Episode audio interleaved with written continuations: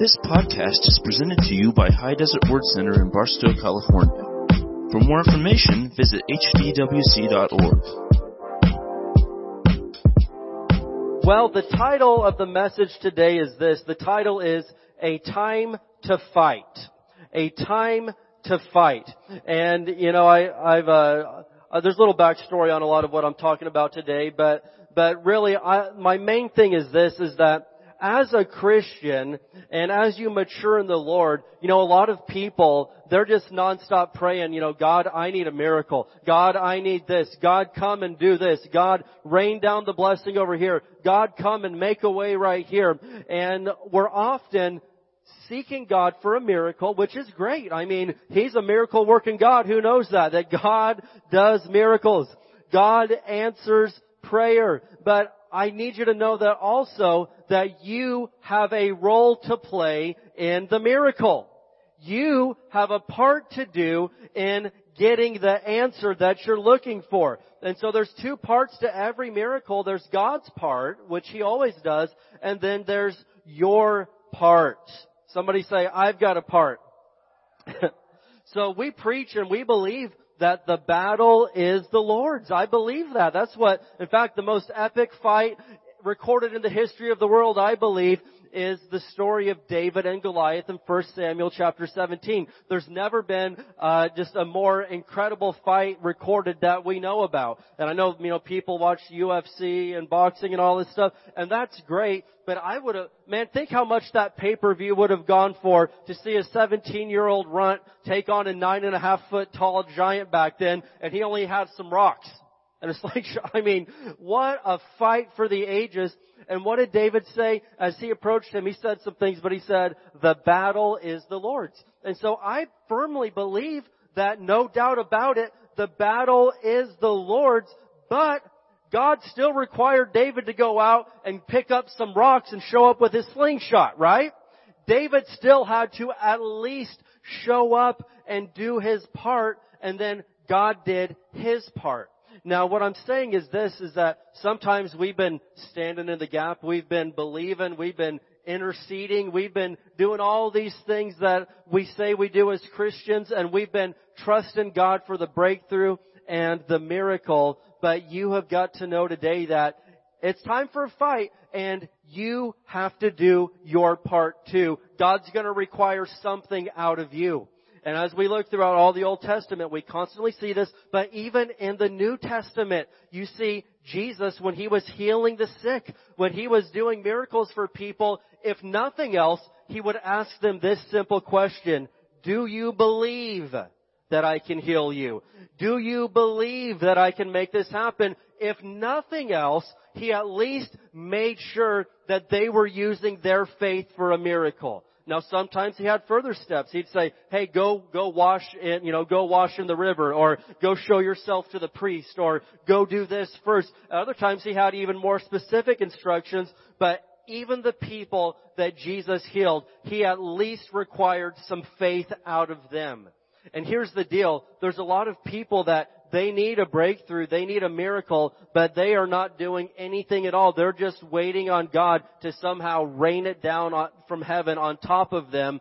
And it doesn't work that way. God will do His part. He's got the power, but He's gonna require some sort of action out of you. And James, Jesus' wonderful brother said it this way. He said, faith without works is dead.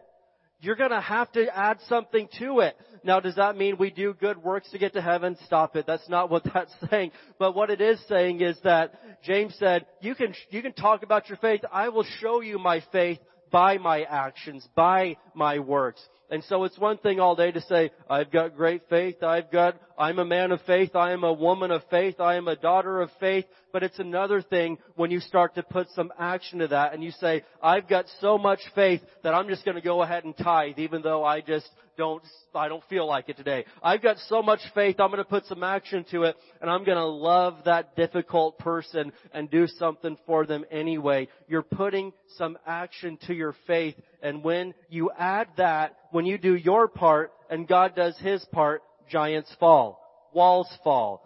Seas are parted. Incredible things happen. But you've gotta do your part. Can I get an amen today? Amen. And so we're talking today about there is a time to fight. And, and you know, I guess a little bit of a backstory, okay? So bear with me. I know I'm not shouting and screaming and spitting today. I like to do that a lot of times. I'm just not going that route today. For one, I'm getting a little bit of a, I'm receiving some healing on the throat, so that's part of it. But also, I'm just, I want, I want you to listen to me today without me having to do all that. So, uh, so I had a, an interesting experience this week that kind of uh, brought some of this on. So, uh, for one, I've got to talk a lot of to uh, uh, Reverend Ray Bench. You guys remember Reverend Ray? He's awesome. So we just been talking a lot this week. He's been pumping some teaching into me about some stuff. But also another thing that happened was um, my mom uh, a week ago. She she typed up a bunch of my dad's journal from 2005 and uh, and 2005 was a life-changing year for the Samples family. Um, and so I won't go into detail because we have you know some personal family stuff, but at the same time we had hit a really low spot as a family and, and in ministry in Indiana. And the, the well had dried up. And at one time what had been a thriving, booming, you know, thriving, successful church in a small little redneck town in Indiana. I mean, it was booming. We we had we were, we had a TV show out of this out of this little town. I mean, we were broadcast all over, just a booming, thriving, successful, on fire church. And you know, I'm not going to go into all of it, but it dried up. Okay, and so um, and if you've ever been through something like that, where you had something that at once was thriving and then now it's not, especially something that you've poured your heart and soul into, your blood, sweat, and tears, and everything you have, you know, it's a painful experience to go through, right? And so anyway, my, uh, my mom had typed up some of dad's journal from that time and, and gave it to me and, and I hadn't really had time to read it. Then on Thursday I'm in the office and, and, uh, you know, I'm just, I'm like, well, you know, I'm going to go ahead and read this. And I'm like, wow, sometimes you, you don't realize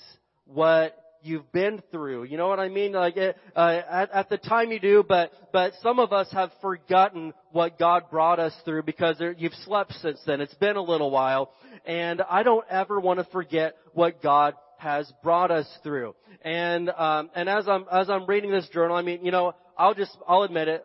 Uh, I'm not a I'm not a man that cries very much. I'm not. There's nothing wrong with a guy that that gets emotional and cries. We're just all different but I maybe I shed a tear every few years. I, I've noticed about every three to five years I get a little misty. And this was one of those occasions where I was just like, oh my gosh! And so I'm crying. I'm like, the pain. I, I started to feel some of that pain again.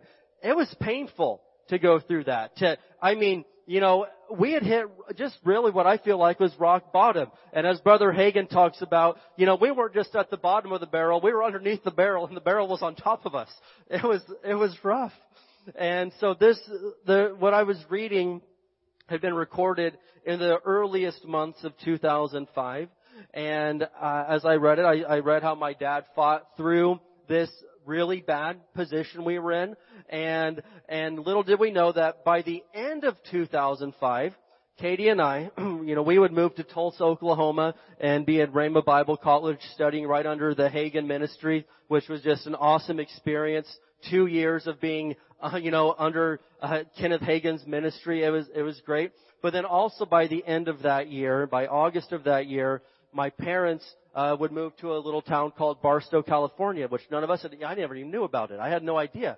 And so, as I was reading all this, you know, uh, I, I, I decided, you know, I'm going to walk over to the sanctuary. I, and I'm just looking around this magnificent place. And, you know, it may not seem like much to you, but to us, it's a real big deal because we came from a pretty bad spot, you know, a while back.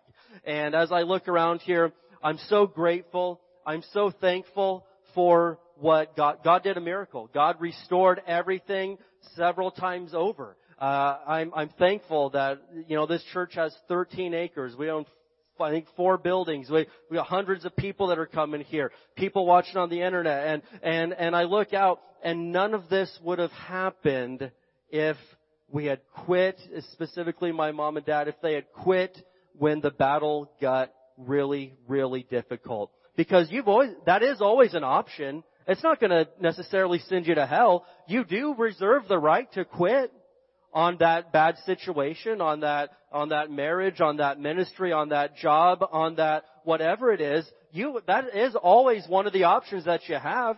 Now, it could really, really, really, uh, screw your future up, potentially. And not only that, if my parents had quit in 2005 and said, we're just, ministry's over, it ain't happening, Uh, none of this would be happening right now. You wouldn't be sitting here. I certainly wouldn't be in here right now. And so, your decisions, your choice on whether you're gonna fight the good fight of faith, it not only affects you as a mature adult Christian, it affects a lot of people. There's a ripple effect to everything that you do, whether you realize it or not. And so, we're talking about a time to fight. There's two sides to every miracle. There's God's side, which we know He's going to deliver on, but then there's your side. I don't always know what your side is, but you have a part to play in it, alright? And so, with all that being said, uh, I'll tell you this. I know what it's like to be in a bad spot, and that's what one thing that gets me is it's funny. It doesn't offend me, but a lot of times people look, you know, people straight up just tell me like, man, this must be so perfect being you and your family, Pastor Dave. You guys have had it so easy. You've had it so good. And I'm like, God has always been good, but life has not always been easy. you know, we have faced extreme poverty at times and, and you know, people are like, well, I don't, I, you just, you, you, it just must be so good being you. And, and I like being me. Not because I'm cool, but I just, I've learned about Jesus and I've learned to trust Him and whether anybody else loves me or not, I know that Jesus loves me and so I love my life. And I'm not gonna lie, I've got a wonderful life. And it has not a whole lot, I mean, I've done my part in the name of Jesus, but God's done His part. And I'm not the smartest guy in the world, but I have learned to listen to the Lord and follow Jesus everywhere He says to go. And yes, it's paid off. I don't make the most money in Barstow. I don't have the biggest house. I don't have the fanciest cars and toys and all that. But I serve a really good God. I've got a wonderful wife. I've got a great wife. I've got wonderful kids, you know, and, and, you know, we, we, we face things like everybody does, but God's, I'm not gonna lie, and God has been really good to us, but there's been fights to get there. And the devil has tried to steal our family, our ministry, my marriage, my children, my, you know, health, all sorts of things. There's been fights, but we have fought the good fight of faith and, and won time and time again. Not because we're great, but because Jesus is great. And again, I don't have a lot of strength in me, but I do know this much. Just listen and do what God says to do, and then it turns out really, really good. Amen? And so, there's a time to fight. Uh, so I know what it's like to be in a bad spot, but I also know what it's like to fight your way out of that bad spot, spiritually speaking.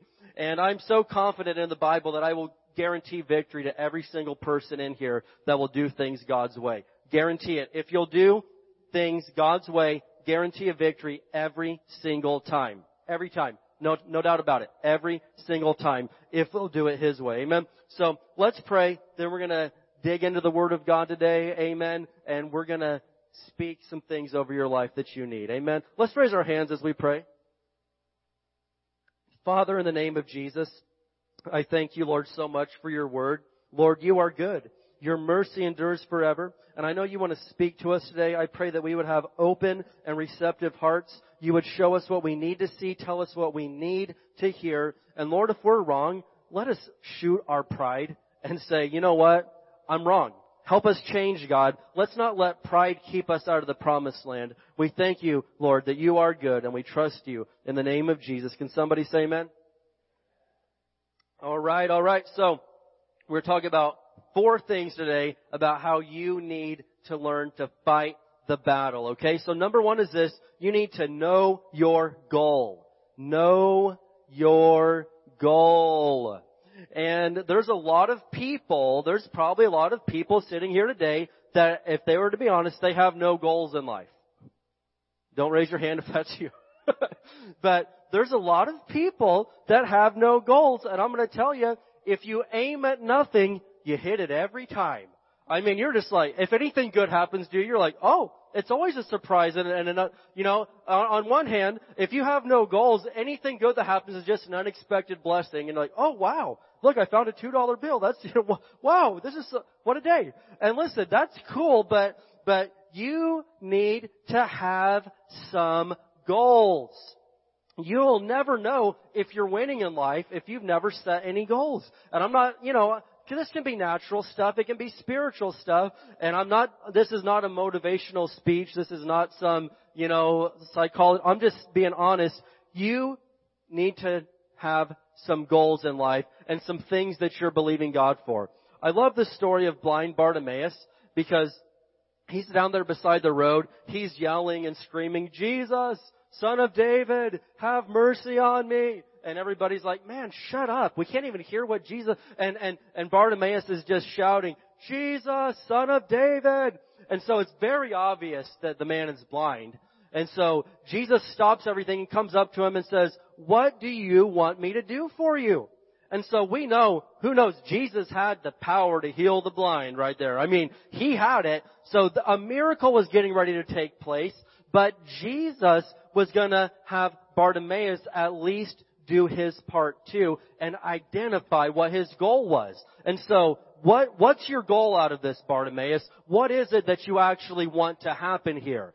And he could have said all sorts of things, right? He could have said, you know, I want a better spot beside the road to beg. All the other guys get the best spots by the time I get here every morning. Uh, or he could have said, I want a bigger cup to collect change in. He could have said anything. But Jesus wanted to know, what's your goal?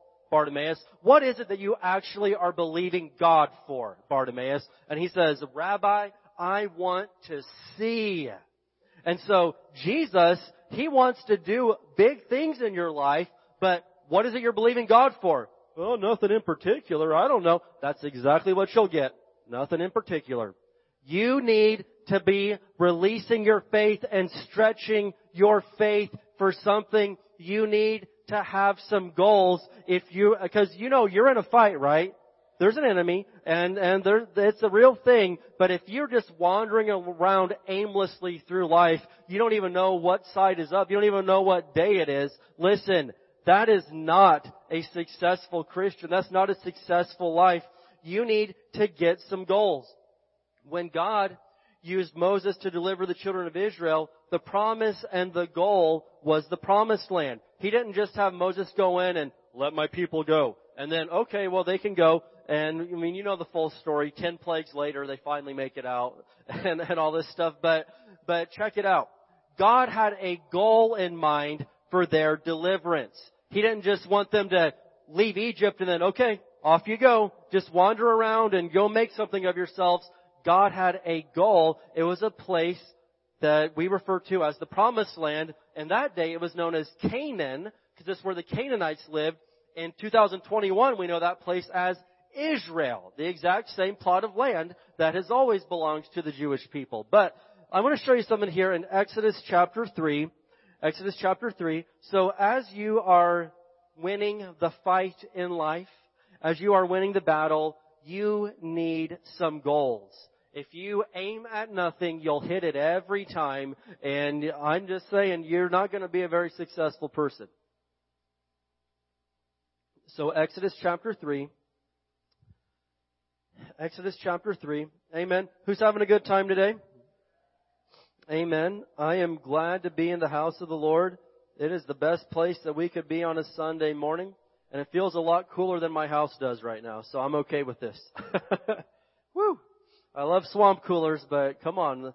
Sometimes they can only go so far. Exodus chapter 3 and verse 8. And so here we have Moses. This is during the burning bush experience. God is appearing to him. God is talking to him and giving him instructions.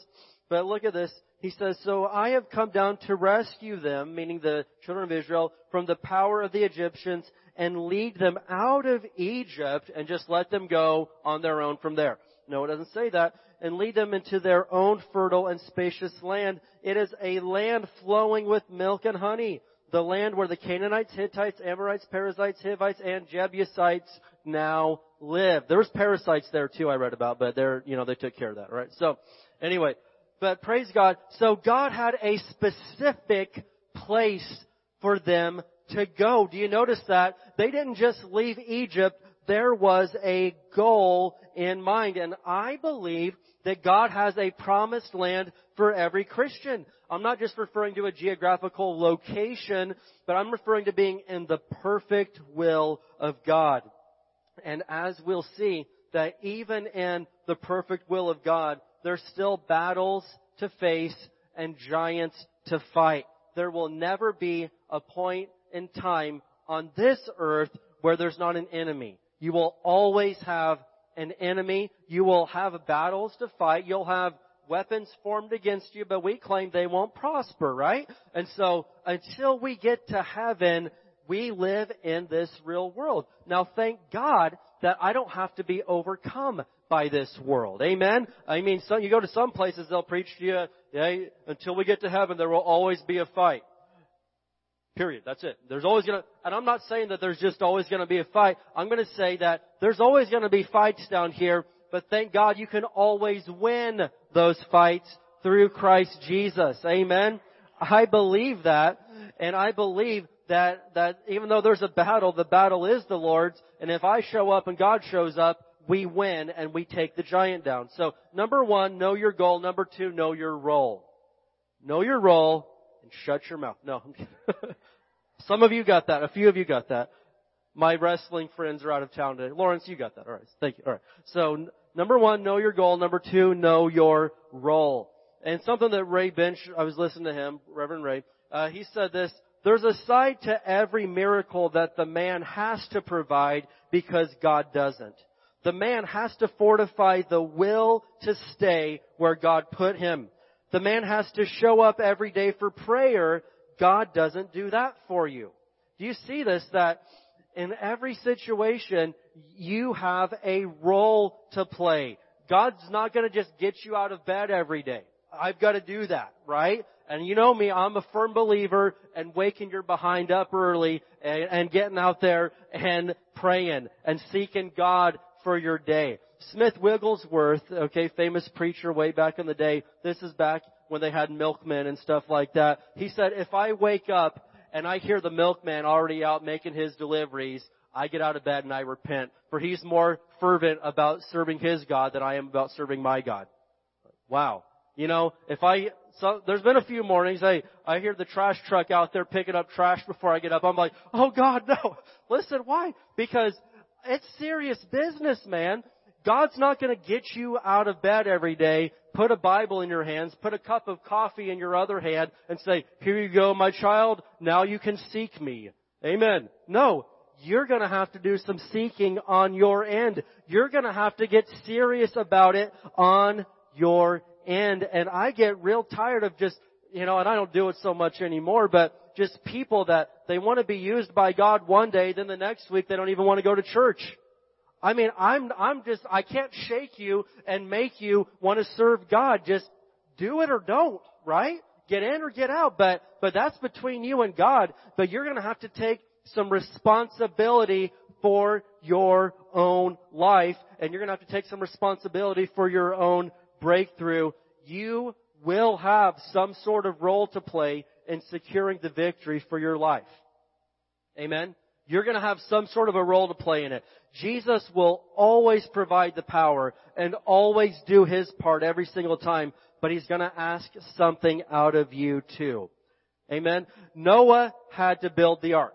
God didn't just straight up build it for him. I mean, God made the animals come. He didn't have to go and, and round them up. God caused the, the flood to come. God did all that stuff. But Noah had to go build that dang thing. Abraham had to believe against all odds. I mean, you're like, well, all Abraham had to do was believe. You know how hard it probably is to believe to have children when you're 100 years old and your wife is 90 and you've never been able to have kids? That was some hardcore faith that God required of Abraham. Moses had to face Pharaoh face to face. He had to hold his staff out against the Red Sea. David had to show up with some rocks in his sling. They had to do their part. Now, you're going to have a specific role to play. I can tell you some of the things that are your part to play in receiving your miracle and winning the breakthrough. Uh, for one, you're going to have to read your Bible every day. God's not going to read it for you. Thank you. He wrote it. He did his part. He wrote it for you. He preserved it through thousands of years of people trying to burn it and erase it and get rid of it. God delivered the Bible to you. You're going to have to read it for yourself. Amen. Uh, uh, uh, you're going to have to pray for yourself. God's not going to do the praying part for you too. He'll answer the prayers, but you're going to have to make the request known to God. You're going to have to do the praying. Uh, how about this? You're going to have to go to church for yourself. God's not. God's here. Amen. God comes to church. God's here. He believes in church, but He's not going to go there for you. You're going to have to do it yourself. These are just basic elementary Christian things, but they're things that you have to do if you're going to start winning some battles. And so I'm going to say this, quit looking for someone else to do their part and your part too. I'm going to say that one more time because I think that's a heavy one. Listen, quit looking for someone else to do their part and your part too. That's called being lazy. Thank you for your enthusiasm. But I, come on, listen. I feel that. I feel that. Whoa. Thank you, Jesus. Listen, that's called being lazy. There's a lot of people in the world today that want you to go to work so they can get a free paycheck too, right? And I don't, I'm not afraid of talking about that, but, but, you know, there's a lot of people that they're relying on you to go to Fort Irwin every day and bust your behind in the 120 degree sun because they need a free paycheck. They want you to do your part and their part. They want you to do your job and their job too. Amen? And so, as sad as that is to say, there's a lot of people spiritually that are lazy too. Now you have every right to come into church every service and expect that whoever's preaching that day has been spending time in prayer and in study and in the Word. We've been praying over your life. We've been standing in the gap. We've been trying our best to do our part as the pastor and as the preacher. You have every right to expect that of us, but also the preacher has every right to expect that you actually go out and do what you just said amen to. Don't be lazy and just think that, oh, we'll just go have Pastor and Mrs. Pastor and uh, Pastor Dave and Katie. What is, you know, I'm in a bad spot. I know that they've got faith. I'll just, I'll just go in and, and expect them to pray the devil off of me. Listen. We'll do the best that we can every time we can, and we love you. But there comes a point in time where you need to start reading the Bible for yourself. Quit just relying on the fact that you know, one of us is reading the Bible. You need to start doing some praying also and quit piggybacking off of everybody else's faith. You've got to grow and you've got to do your part too. Don't make somebody else do their job and your job too. You're going to have to step up to the plate and start doing some stuff, alright? Let's look at Joshua chapter 3. Amen. Pray you're being encouraged today. Hallelujah. Joshua chapter 3. So in the story of the Israelites, we've talked about Moses a little bit. Now you fast forward about 40 years from some of the stuff that we were looking at. And Moses, he died before they made it into the promised land. Uh, due to something, you know, he disobeyed God on something, so he didn't get to go in. And Joshua has taken over, and Joshua's going to lead the people into the promised land. And so you'd think, okay, They've made it 40 years through the desert, 40 years through the wilderness. God's probably going to deliver them in an air-conditioned limousine right there to the door of the promised land. They're going to roll out the red carpet and these guys get to go on in. Even after all of that, even after God led them there, there was still some giants and some enemies that had to be defeated. And listen to me. God will straight up lead you where you need to go. The steps of a good man are ordered by the Lord. God will lead you to the places you need to go if you'll listen, but that doesn't mean you're not going to have to still kill some giants in the meantime. And so they get there and uh, they get to Canaan land, and there's different cities in there, and it's beautifully set up, man. God had it all planned out. That Canaan was uh, Israel today. Canaan was a beautiful land. There was there was wells already dug. There was houses already built. There was fields already planted. They didn't have to go in and dig wells. They didn't have to go in and, and plant new crops and cultivate the soil. They just had to go in and clear the people out. And so if you read the book of Joshua, they go from one town to the next, starting with Jericho, and just wiping these people out and taking over the land that God gave to them. And another great thing was all these towns, they, they were, they were walled cities, and, and it's kind of interesting that God took them to the land of Canaan because a lot of uh, countries back then, they had different towns, but they were all allies together. The land of Canaan, none of these none of these people groups, none of these towns were allies with each other. They all hated each other. And so the people of Israel knew, okay, we'll go in and take over Jericho, but we know the, the, the, the, the Jebusites, they're not going to come in and help their neighbors fight. So we'll just wipe Jericho out. Then we'll go take out the Jebusites and the Hittites. They hate them already. They're not going to come have their back. And so they went from one town to the next, just cleaning house, wiping people out and taking over the land. And none of these people got along with each other anyway. They had no allies. It was beautiful. God set this whole thing up, but there was still a fight that had to take place. Joshua chapter 3 and verse 5. So they get there, they get there and they're at the famous Jordan River, and, uh, and so there's a river to cross. And it's a big deal when you've got a couple million people and you've got to cross a body of water. So Joshua chapter 3, and I love what the Lord says to Joshua here, verse 5. Then Joshua told the people, purify yourselves. He didn't say, come here everybody, let me purify you. Let me, let me make sure you're right with God everybody. No, he said, every single one of you, purify yourselves for tomorrow the Lord will do great wonders among you. God was fixing to do a miracle the very next day, but their role to play was to purify themselves and sanctify themselves, I believe the King James says, before the miracle took place. They had to do this.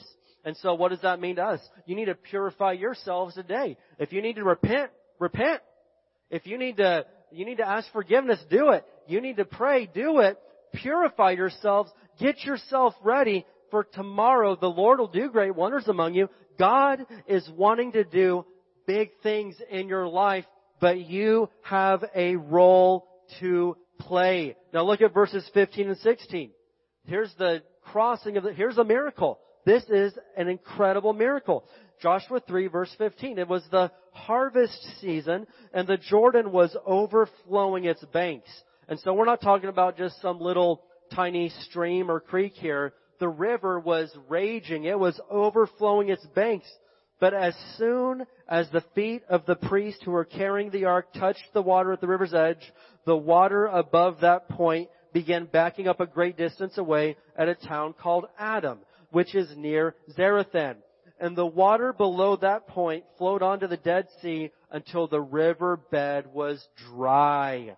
Then all the people crossed over near the town of Jericho. God stopped the waters of the Jordan River. And all these people, God made them go through the Red Sea 40 years earlier, and here they are now crossing the Jordan River on dry ground during the most uh, raging part of the year for the river. God brought them through. But what did they have to do first? They had to purify themselves. They had to get ready. They had a role to play. And in your battle, in your miracle, you'll have a role to play. You need to find out what it is. Know your goal, know your role. Number three, know your enemy. Know your enemy. You have an enemy whether you know it or not. And it's not a person. When I say know your enemy, some of you are like, oh, I know who she is. I work with her. I live with her. I'm married to the jerk. I know my enemy. No, no, no, no, no, no, no. I'm not talking about that. No, stop it. People are not the enemy. And that's why so many people and so many Christians are losing in life. They're fighting the wrong enemy. Amen. What is Ephesians 6, we wrestle not against flesh and blood. Your enemy is not flesh and blood. It says against principalities and powers of the unseen world. But I want to show you something here. 1 Peter chapter 5. Can we look at 1 Peter 5? You still with me today? Amen. All right. Hey, come back next week. We'll be yelling and screaming and spitting and shouting and running, I promise. we'll be more, more loud and rowdy next week. But I want you to, I want you to see some things today that I believe that the Lord wants you to see because it takes more than just wanting a breakthrough. You're going to have to do your part. 1 Peter 5, we're going to look at verses 8 and 9. 1 Peter 5, verses 8 and 9. And it tells us a little bit something here about you have an enemy. Verse 8, stay alert. I mean, we could just stop and preach on that for a while. Stay alert because there's a lot of Christians that there's a battle going on around them and they're oblivious. I want to, you know, slap them in the face. Look alive. Come on. Wake up. Stay alert. There's things going on right now. And if you are just sleeping, if you're just, you don't know what's going on, no wonder you're not winning any victories. A big part of winning the battle is you at least need to be awake during the battle. Stay alert. Watch out for your great enemy, your husband your boss, the president, he's your enemy. No. Watch out for your great enemy, the devil. He prowls around like a roaring lion looking for someone to devour. Stand firm against him. I love this. And be strong in your faith. Remember, your family of believers all over the world are going through the same kind of sufferings, the same testings that, that you are. But listen, stand firm. Be strong in your faith. You need to know that there is an enemy out there, and this verse clearly spells out who the enemy is. Does it say, hey, look out, there's a great enemy, the devil. Run! Run! Run, I say! No. Stand your ground. Stand firm and be strong in your faith. As I was, uh, I told you about reading some of these journal passages from my, my dad and, and when we were in that bad spot, it's undeniable that the devil had certainly worked through some people to bring harm to our life. And sometimes the devil can use people to bring harm into your life, right? I mean, that's, and if you're an immature Christian, you'll just get mad at the person and want to seek revenge on them. And one thing that I always try to remind people is revenge is not something that we practice on our planet, right? To quote Buzz from Toy Story 1. But listen, revenge is not something that we do in the heavenly kingdom. I don't seek revenge on anybody.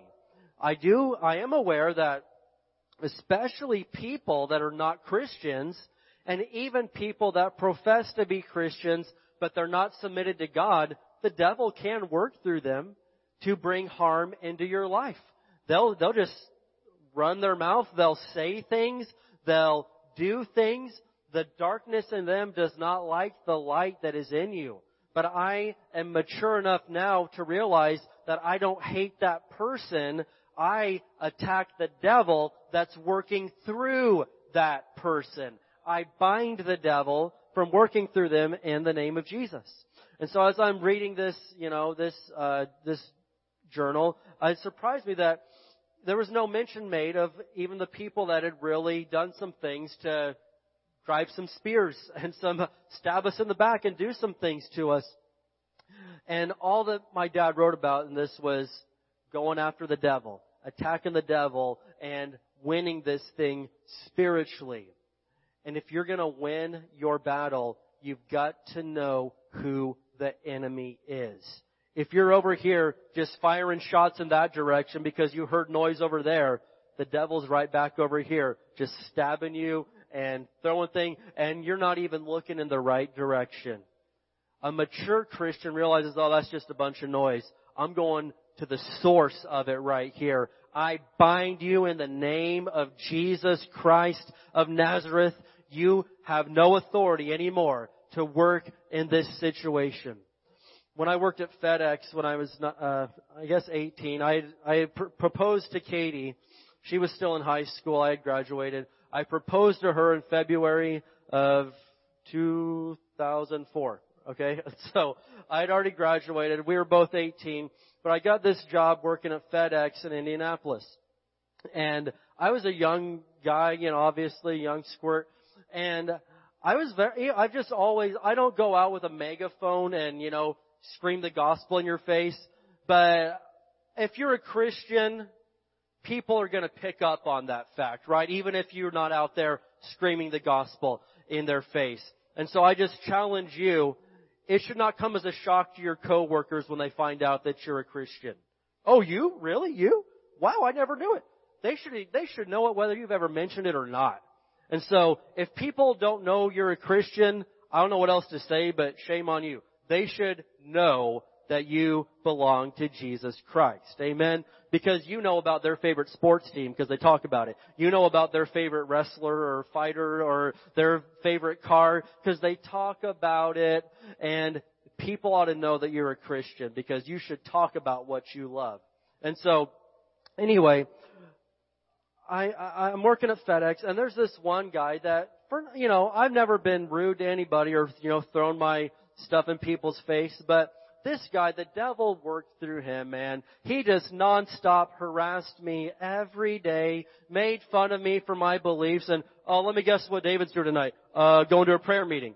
Yes, actually, do you want to join me? and, and just nonstop every day. And he thought, his biggest joke, his biggest thing he thought was hilarious was, I'm 18, I'm going to get married, and I've never lived with this girl in my life. We've never been intimate together, and he just told everybody at FedEx about what a fool I am that I'm going to marry a girl I'd never even been with, and and uh, how we've never. He thought that was the biggest joke, and it started to really bother me. I'm like, shut up, man. And so every day, going to work, you know, I'm like, oh, I know he's, he's going to start in as soon as I get there. Can't stand this guy, man. I I can't stand this guy.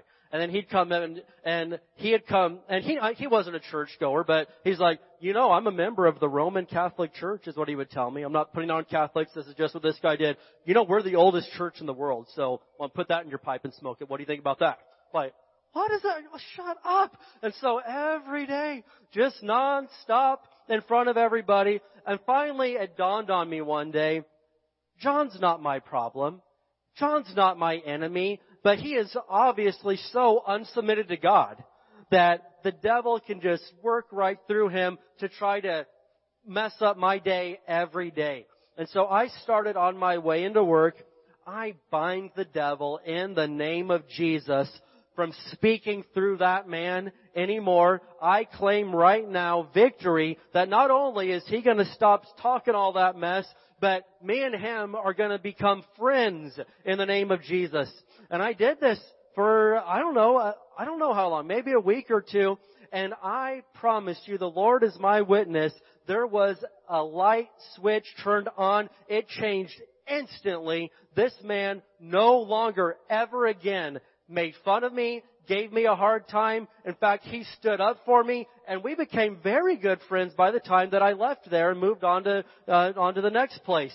And I realized though, if I was still sitting there the whole time, man, I can't stand this guy. What a punk. Who does he, if I had fought against him, it never would have changed. But I fought through the devil that was working through him and it changed. Know your enemy. Know your enemy. So number one, know your goal. Number two, know your role. Number three, know your enemy. Number four, know your God. You better know your God. Oh man, I know, I know, I know, I know. You better know. Because a lot of people say that. And then Jesus said, out of the abundance of the heart, the mouth speaks.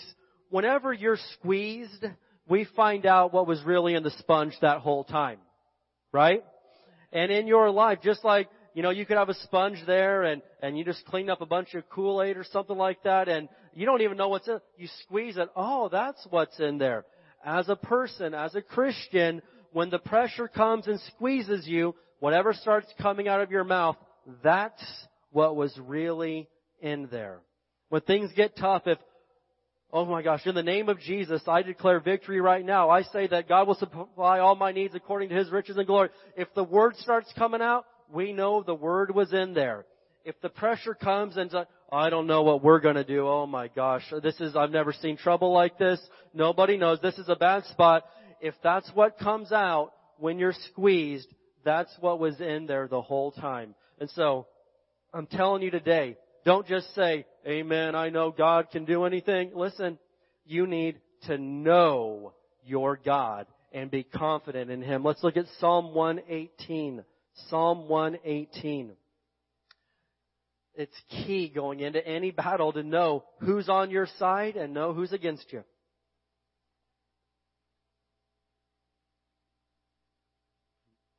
So Psalm 118. I'm going to read this in the English Standard Version, the ESV. I usually, uh, maybe the first time I've used this translation in a sermon, but it puts it really well. Psalm 118, verses 6 through 7. And so it says this to us. The Lord is on my side. I will not fear. Amen. And so step one, hey, you better know the Lord is on your side. If you don't even have that revelation yet, you're not going to win. That's like step number one. You better know that God is on your side. The Lord is on my side. I will not fear. What can man do to me? You don't gotta be afraid of people anymore when you know that God is on your side. Verse 7. The Lord is on my side as my helper. I shall look in triumph on those who hate me. And so I love the confidence. I love the attitude the psalmist has in this right here. He's like, I shall look in triumph on those who hate me. I love what Paul said. You can write this down, Romans 8:31 if God is for us, who can be against us? That's the New Testament version of this. If God is for us, who cares who's against us? We're gonna win. But you need to get this revelation in your heart. You need to know your God. And someone may say, well, hey, I know it. I, I know my God. I know that God's on my side. But you don't know the trouble that I'm facing right now. And I'm going to tell you, okay, you may be facing trouble, but you must not know my God. Because if you knew, if you only knew, you would have a whole different attitude and outlook. You would be like the psalmist right there said, I'm going to look in triumph on those who hate me. God is on my side. The Lord is on my side. And so when you truly have the revelation that God's on your side, you approach every battle and situation from a place of advantage. Listen, when you know, when you know this, you will always see yourself as having the upper hand. Always.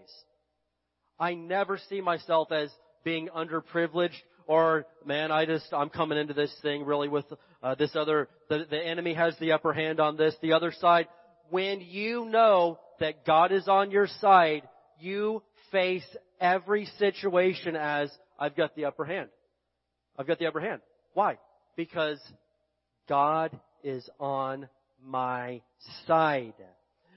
And so people these days, they always talk about, you know, privilege and all that baloney and stuff, but I can tell you who's really privileged. Anybody that's a child of God. You're privileged. You, well, I, we didn't grow up with much money. We, we didn't either, but guess what? Yes, we had privilege. We knew who we belonged to. We knew that God was on our side. We knew that we always overcome every situation. Well, yeah, but we grew up over here and we didn't have this. It doesn't matter where you grew up. It doesn't matter what your last name is. It doesn't matter what you look like. If you're a child of God, you are privileged beyond any belief. You are privileged beyond anything that you can even comprehend or understand. You've got the upper hand. You have every advantage and every opportunity that you'll ever need if you're a child of God. Don't complain anymore about, well, we just never got anything handed us. We just never, you are a child of God. You've got the keys to the kingdom. You have a covenant with the Almighty. You've got every advantage and privilege that you'll ever need. You just need to know what your role is in it, and you need to know your God. One last verse today, 1 John 4 4. 1 John 4 4. And uh, you, you should know this verse already, but, but if you don't know it, write it down. You need to know 1 John 4 4. This is a wonderful New Testament verse for the Christian. Amen. Are you still glad you came to church today? 1 John 4 4. And so we're talking about how you can win in battle. And you have a role to play in your victory. Jesus has all the power. You're not responsible for providing the power. You're responsible for showing up and providing some faith and some trust and some obedience. That's your responsibility. God's got the power. 1 John 4 4, ye are of God, little children. Who are you of? Who are you of? You're of God. Act like it, little children. And have overcome them because greater is he that is in you than he that is in the world. Greater is he that's in you than he that is in this world. When you get the revelation, it changes your mentality. You have what I call the greater mentality. You always approach, you don't walk into a room with your head hanging low and, I don't belong in here. All these people, they, you know, they, they're, they're better than I am. They're, and listen, I'm not saying as, we me, you, we are not greater than anybody or situation in this world, but greater is He who is in me and you than any situation, than any devil, than any curse that is in this world. I'm confident that we can win any fight, that we can win any battle because I know the goal I know my role. I know who the enemy is. I'm not stupid enough to think it's some person. And I know who my God is. And I know that He's on the inside of me. And He's greater than any situation or circumstance that I will ever face. And so to sum it all up today, I am just trying to get this point to you that there will be victory in your life. There will be. God wants to do miracles. God wants to do wonderful things. But you're gonna have to step up and handle your part of it too. There's the basic Christian things like praying, reading your Bible, going to church, the basics, but then God's gonna have some specific things to your life too that He's gonna tell you to do, and you're gonna have to be responsible for doing those things. I can't do it for you. God's not going to do his part plus your part too. That's laziness on our end. You're going to have to step up and do your part too. And when we do, big things happen. Miracles happen. The supernatural happens. Giants fall and God gets the glory. Can we get an amen today? Alright, let's stand up together. Thank you for listening to this podcast. For more information, visit hdwc.org.